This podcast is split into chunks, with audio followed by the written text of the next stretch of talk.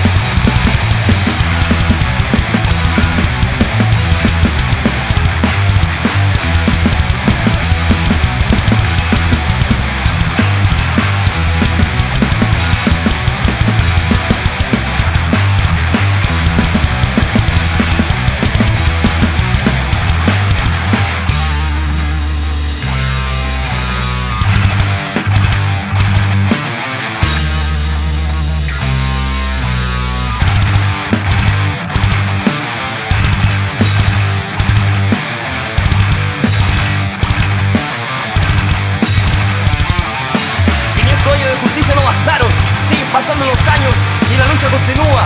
Primero fue el invasor español, ahora somos nosotros mismos, expropiando, contaminando terrenos fértiles que de siempre ellos cuidaron. No existe respeto por la naturaleza de su hijo, nuestra cultura se va a la mierda cuando se trata de dinero. Está bueno que reconozcamos al mapuche y al aymara como lo que son nuestros verdaderos hermanos.